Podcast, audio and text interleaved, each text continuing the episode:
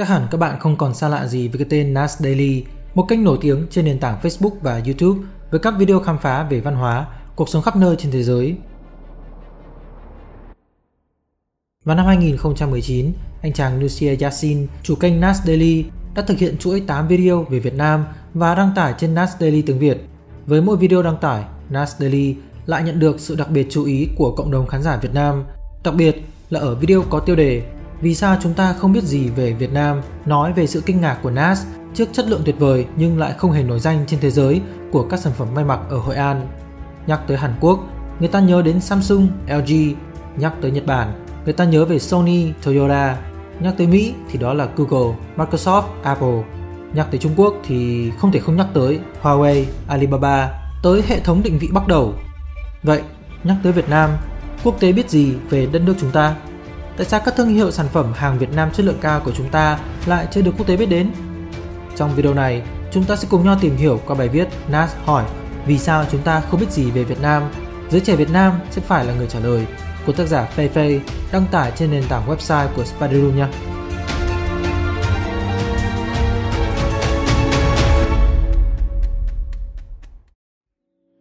Hình ảnh Việt Nam gắn liền với thương hiệu Việt cần được xây dựng hiệu quả hơn. Đầu tiên, hãy cùng xem lại những nội dung được đề cập trong video Vì sao chúng ta lại không biết gì về Việt Nam của Nas Daily tiếng Việt. Trong video này, Nas đã cùng Piu Piu, cựu streamer Việt Nam, đi khám phá Hội An để tìm câu trả lời cho câu hỏi ở tiêu đề. Sau khi xem được một nửa thời lượng clip, có thể nhiều bạn sẽ thấy sai sai vì nội dung không thực sự liên quan đến tựa đề. Nas và Piu Piu lần lượt chia sẻ trải nghiệm của họ khi mua sắm quần áo ở Hội An và nó thực sự rất đáng ngạc nhiên. Nas đã đi rất nhiều nơi trên thế giới làm vlog. Tất nhiên, anh có kiến thức văn hóa xã hội rất phong phú theo nhận định của vlogger người Israel thì một sản phẩm may mặc giá 50 USD hơn 1 triệu đồng ở Hội An có chất lượng ngang bằng với sản phẩm 500 đô hơn 11 triệu đồng của một thương hiệu quốc tế. Hơn nữa, chỉ mất khoảng 10 giờ để hoàn thành quy trình cắt may thủ công, sản phẩm hoàn thiện vừa vặn, độc đáo dành riêng cho bạn. Với hiệu suất làm việc và chất lượng sản phẩm như thế này, nếu ở các nước phát triển, đó sẽ là dịch vụ đáng giá nghìn đô. Lúc này, Nas mới đặt câu hỏi, với chất lượng đáng kinh ngạc như vậy, tại sao không có nhiều người đến đây mua hơn? Tại sao cửa hàng không có những món đồ đóng gói, tức đồ cắt may sẵn để khách có thể mua luôn? Tại sao người ta luôn nhắc tới trang phục Ý thay vì Việt Nam? Thế trang phục của Hội An thì sao? Ngay cả Piu Piu, một người con gốc Việt cũng chia sẻ rằng anh không biết trước là ở Hội An có loại hình dịch vụ tuyệt vời đến như vậy, cho đến khi vô tình trải nghiệm. Vậy, vấn đề của Việt Nam là gì? Nas biết rằng Việt Nam nổi tiếng về nhiều thứ như cà phê, may mặc, nhưng Việt Nam lại chưa nổi bật trong xuất khẩu các thương hiệu cụ thể ra thế giới và thế giới cần biết nhiều hơn về những điều đó. Đã đến lúc thế giới cần thay đổi góc nhìn về Việt Nam, cũng như Nas đã thay đổi phong cách ăn mặc của mình khi đến Hội An vậy. Điều này thực sự đúng. Nas đã đặt ra câu hỏi, nhưng video clip của anh không đưa ra câu trả lời cho vấn đề đó, bởi vì người có thể thực sự giải đáp được câu hỏi này có lẽ phải chính là chúng ta chăng? Nhắc đến Cuba, người ta biết đến xì gà danh tiếng thế giới. Thụy Sĩ thì đó là Rolex, Omega. Đức có BMW, Mercedes. Đặc biệt là Nhật Bản, vô số các thương hiệu từ đồng hồ, ô tô cho đến thực phẩm như thịt bò Kobe, trái cây như là nho Ruby Roman có giá lên tới hàng chục ngàn USD cho chỉ một chùm. Dường như tất cả mọi thứ ở Nhật đều có thể trở thành thương hiệu triệu đô nhờ cách quảng bá đã đạt tầm nghệ thuật. Vậy, ở Việt Nam thì sao? Chúng ta xuất khẩu gạo nổi tiếng đứng top thế giới, nhưng đó là về số lượng. Bạn có biết thương hiệu gạo nào của Việt Nam nổi tiếng thế giới buộc người nước ngoài phải buột miệng nói ra mỗi khi nhắc tới hay chưa? Thực tế là giống gạo ST24 của Sóc Trăng Việt Nam được bầu chọn là giống gạo ngon nhất thế giới ở Hội nghị lúa gạo 2019 tại Manila, Philippines có giá từ 20 cho tới 25.000 một kg. Thế nhưng bao nhiêu người trong chúng ta quan tâm đến thành quả như vậy? Bao nhiêu người trong chúng ta biết về giống gạo ST24 và nó có gì đặc biệt? Thực tế là người viết cũng chỉ mới biết đến tên giống gạo này trong khi đang tìm hiểu về câu chuyện thương hiệu trong bài viết này mà thôi. Tại sao tên của giống gạo ngon nhất thế giới lại là một mã số vô hồn? Tại sao người ta chỉ biết đến bò Kobe mà không biết đến gạo Sóc Trăng? Nói về thương hiệu nổi tiếng thế giới của Việt Nam, gần đây chỉ có cà phê Trung Nguyên làm manh nha gây dựng chỗ đứng trên thị trường thế giới. Thế nhưng có được bao nhiêu bạn trẻ check-in trong chuỗi cà phê Trung Nguyên để tự hào đăng trên tường nhà Facebook thay vì vào Starbucks để uống một ly nước có mùi vị cà phê pha đường theo lời của CEO Trung Nguyên Đặng Lê Nguyên Vũ. Rõ ràng, sản phẩm Việt xứng đáng được nhiều hơn như thế. Sản phẩm Việt thành công do người nước ngoài. Sau khi xem xong video của Nas Daily, người viết nhớ đến một ví dụ cụ thể về việc sản phẩm Việt Nam nhưng thành đạt rực rỡ bởi tư duy của người nước ngoài.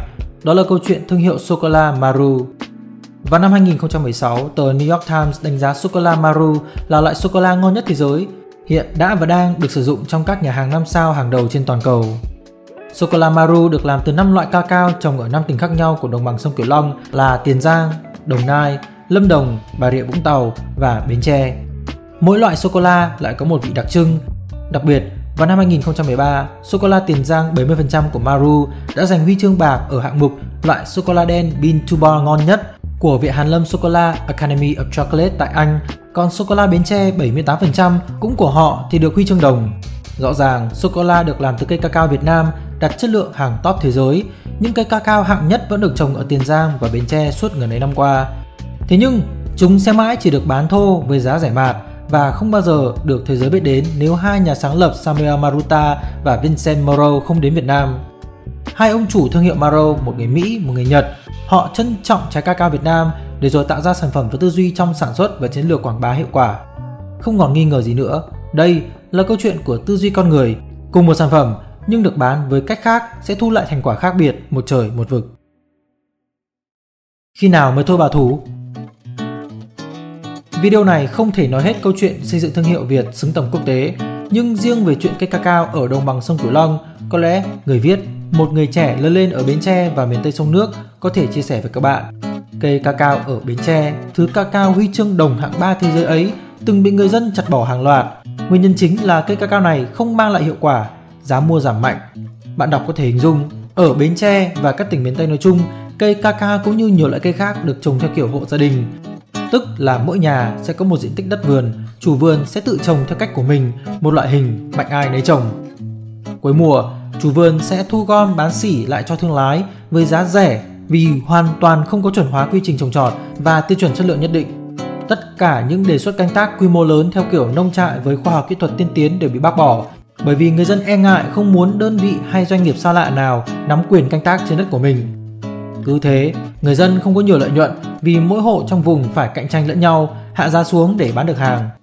Chịu áp lực bởi chính sự dè dặt và bảo thủ trong tư duy, họ bỏ cuộc. Sản phẩm họ làm ra mãi mãi là một nguyên liệu thô, không có cơ hội nâng tầm thành sản phẩm có thương hiệu.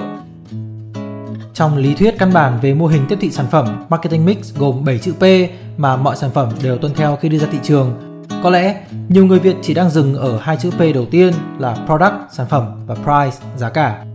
Vậy, những chữ P còn lại trong mô hình có thể là place, địa điểm, promotion, quảng bá truyền thông, people, con người, process, quy trình, physical evidence, cơ sở hạ tầng, và chất hỗ trợ marketing đã được thực hiện như thế nào?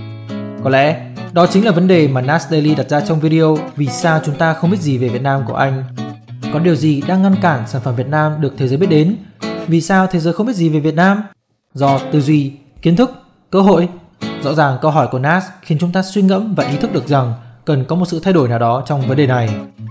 Và đó là những suy nghĩ của tác giả Phê Phê với câu hỏi tại sao thương hiệu Việt Nam không được biết đến trên thị trường quốc tế. Các bạn nghĩ sao về các chia sẻ trên? Hãy chia sẻ cảm nhận của các bạn trong phần bình luận bên dưới. Cảm ơn các bạn đã xem video và hẹn gặp lại trong lần tới. Peace!